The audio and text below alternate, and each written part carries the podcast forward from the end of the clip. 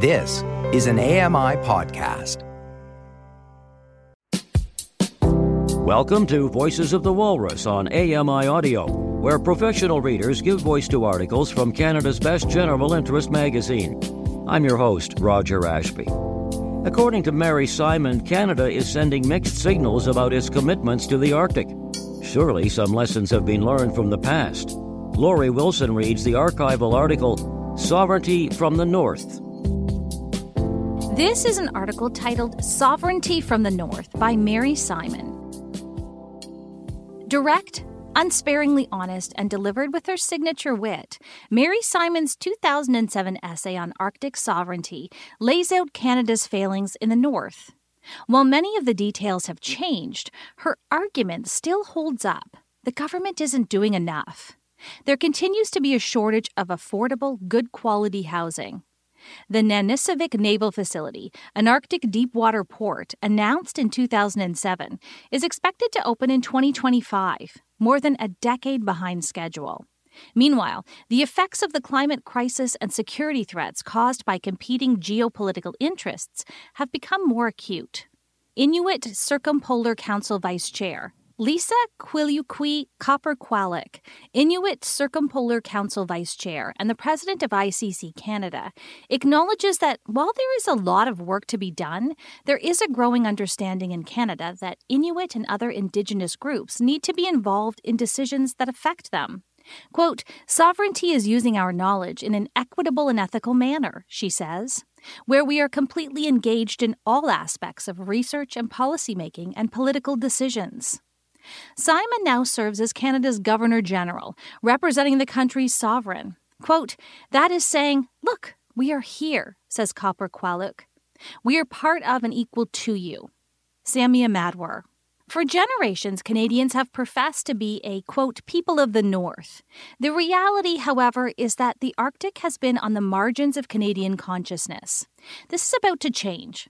Not because there has been a radical shift in the Canadian collective consciousness, but rather because the Arctic has become a geopolitical hot potato. Climate change and sovereignty have parachuted the region into the media spotlight. Increasingly, the average Canadian sees the Arctic as being at risk from the devastating impact of climate change, the implications of which will be felt in every backyard. All of a sudden, control of the Arctic and the famed Northwest Passage, the stuff of poetry and lore, might fall into the hands of others. At the same time, the federal government has backed away from commitments to Inuit, along with First Nations and Métis, by not pursuing the historic Kelowna Accord, which was to inject long-promised and much-needed funding into critical infrastructure and programs to improve living conditions for Inuit. Key among these was substantive funding for housing, where overcrowding and hidden homelessness are rampant. Kelowna promised 1,200 housing units over 5 years. These vanished when the Liberal government fell. The current government did earmark $200 million for new housing in Nunavut, but it has not provided the needed funding in other regions where Inuit are located. Similarly, $1.3 billion for Indigenous healthcare and $1.8 billion for education have not been provided. Canada is sending mixed signals about its commitments to the Arctic. The federal Conservatives have done away with our ambassador for circumpolar affairs, shelved the Northern Strategy Initiative, launched by the Martin Liberals, missed opportunities to build vital scientific research infrastructure, which could have been a legacy of the International Polar Year, downgraded Canada's attendance at the 2006 Arctic Council ministerial meeting in Salakhard, Russia, and backed away from election promises to build heavy icebreakers. For the past half-century, Arctic sovereignty crises have appeared every 10 to 15 years. The building of the Alaska Highway during World War II led Mackenzie King to write in his diary that it was like the finger of a giant American hand reaching for the Arctic. In the 1950s, Cold War concerns about Soviet attacks forced Canada to get into bed with the U.S. to build the Distant Early Warning, DEW, line radar system.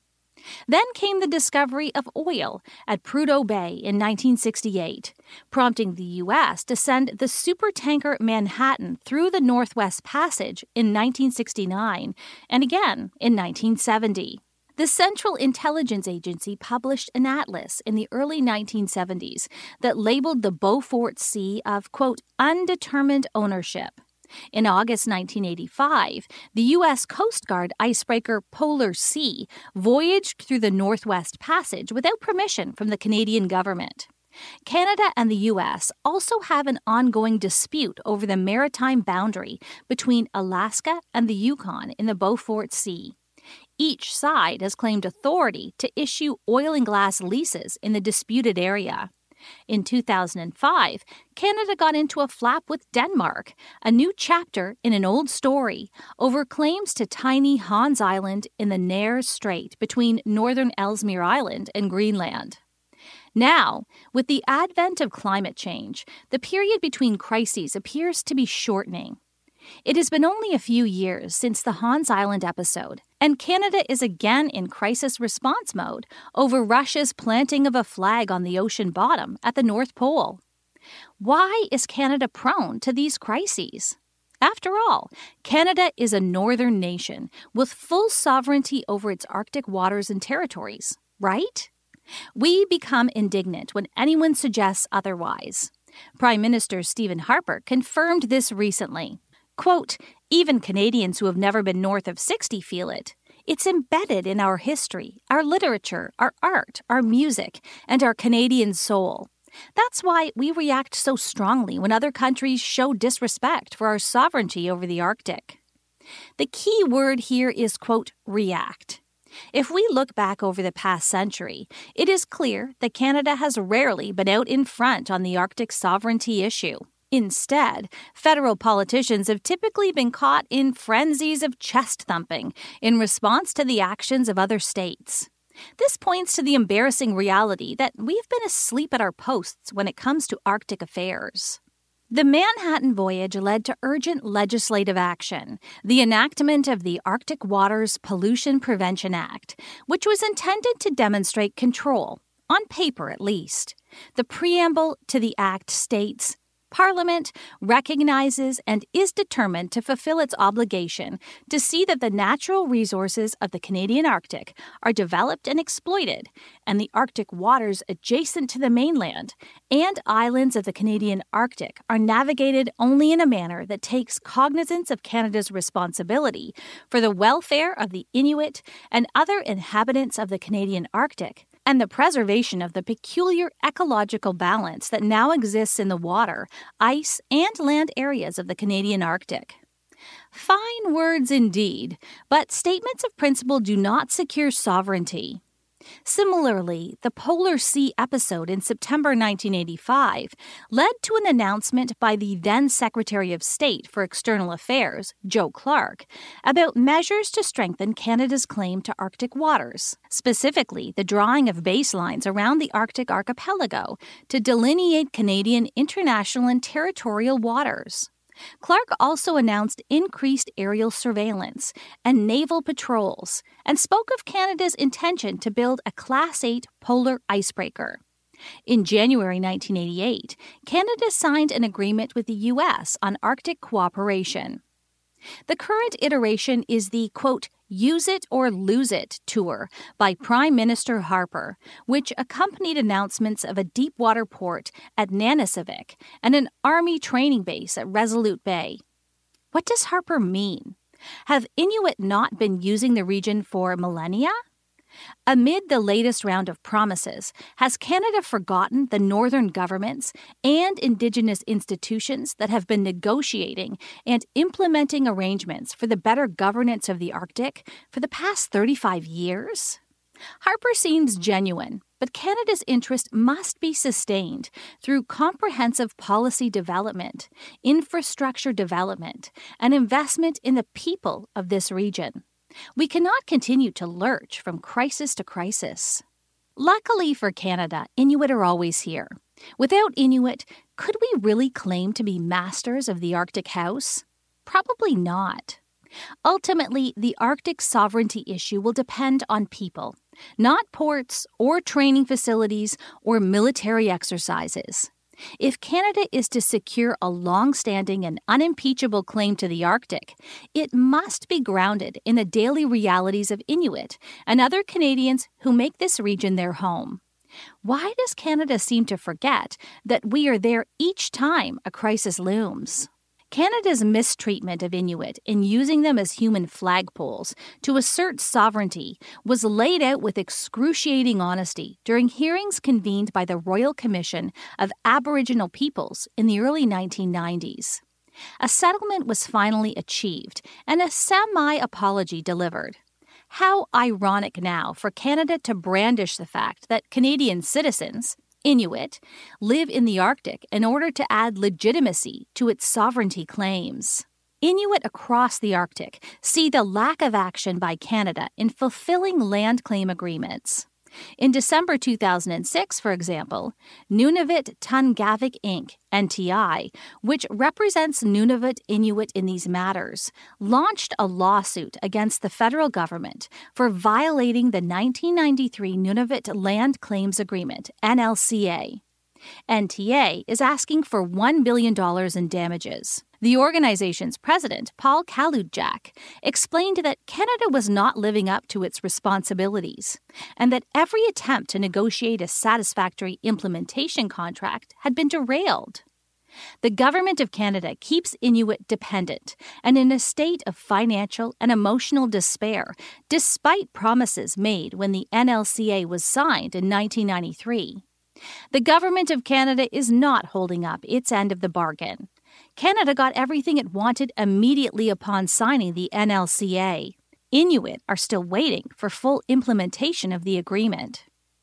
In 2004, Thomas Berger, a former justice of BC's Supreme Court, was brought in as a conciliator.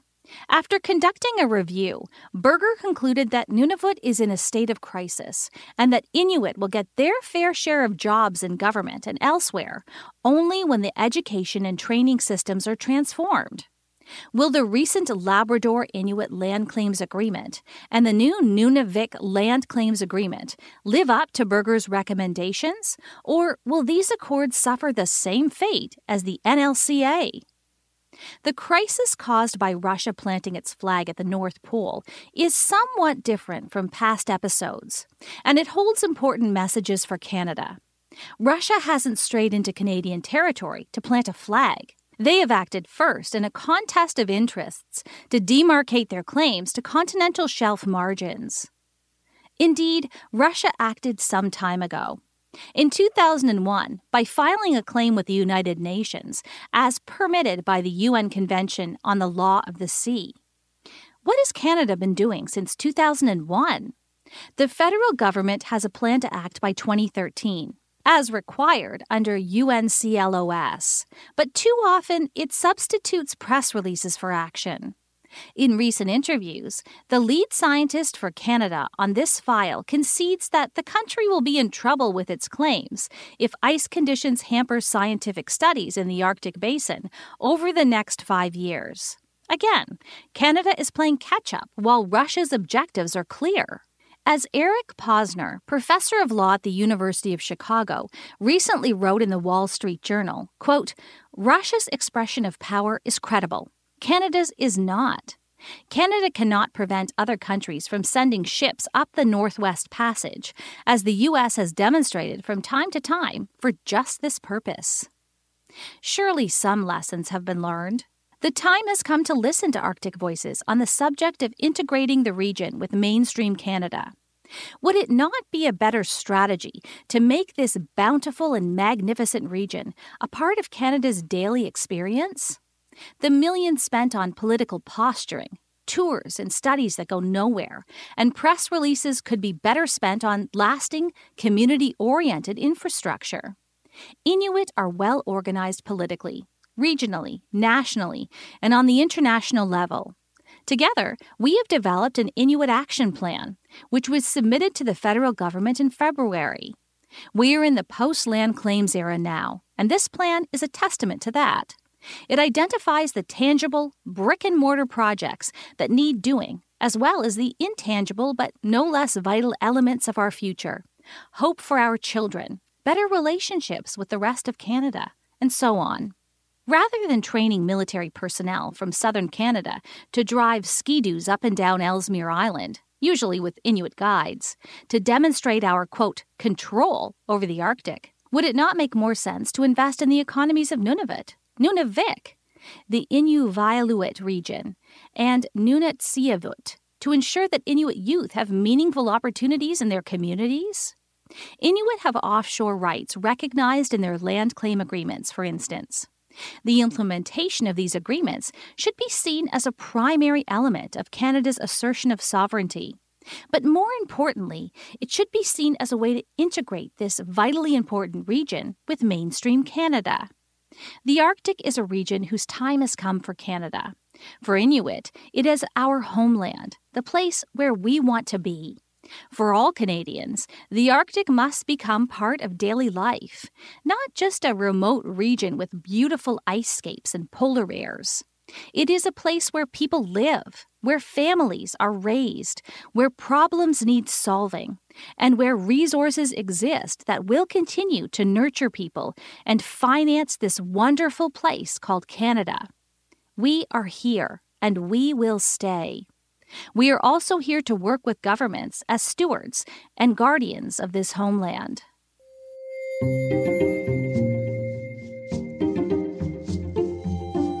That was an archival article titled Sovereignty from the North by Mary Simon.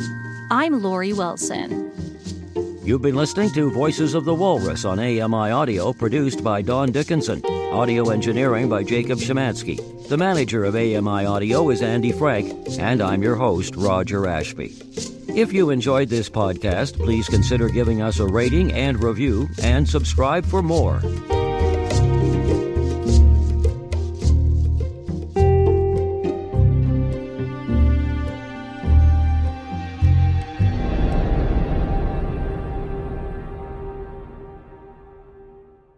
Hi, I'm Red Sail, inviting you to download the latest episode of My Life in Books, where internationally acclaimed authors discuss their lives, their work, and 3 books that have resonated with them.